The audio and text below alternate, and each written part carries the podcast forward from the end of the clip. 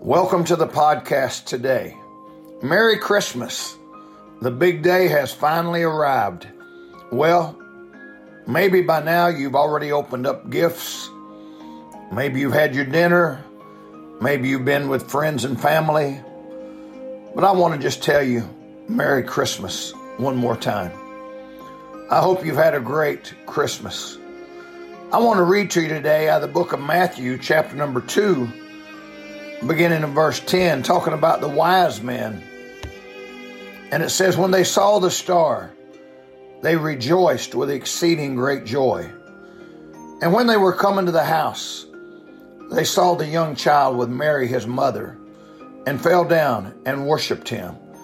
And when they had opened their treasures, they presented unto him gifts, gold and frankincense and myrrh. I want to just say to you this morning that no matter what gift you may have found under the tree, the best gift was found on the tree. I'm talking about Jesus giving his life, dying on the cross of Calvary for the sins of the world. Let us not forget as we celebrate the birth of Jesus that Jesus came as the Lamb of God, came to die on the cross of Calvary to pay the sin debt that you and I could be saved.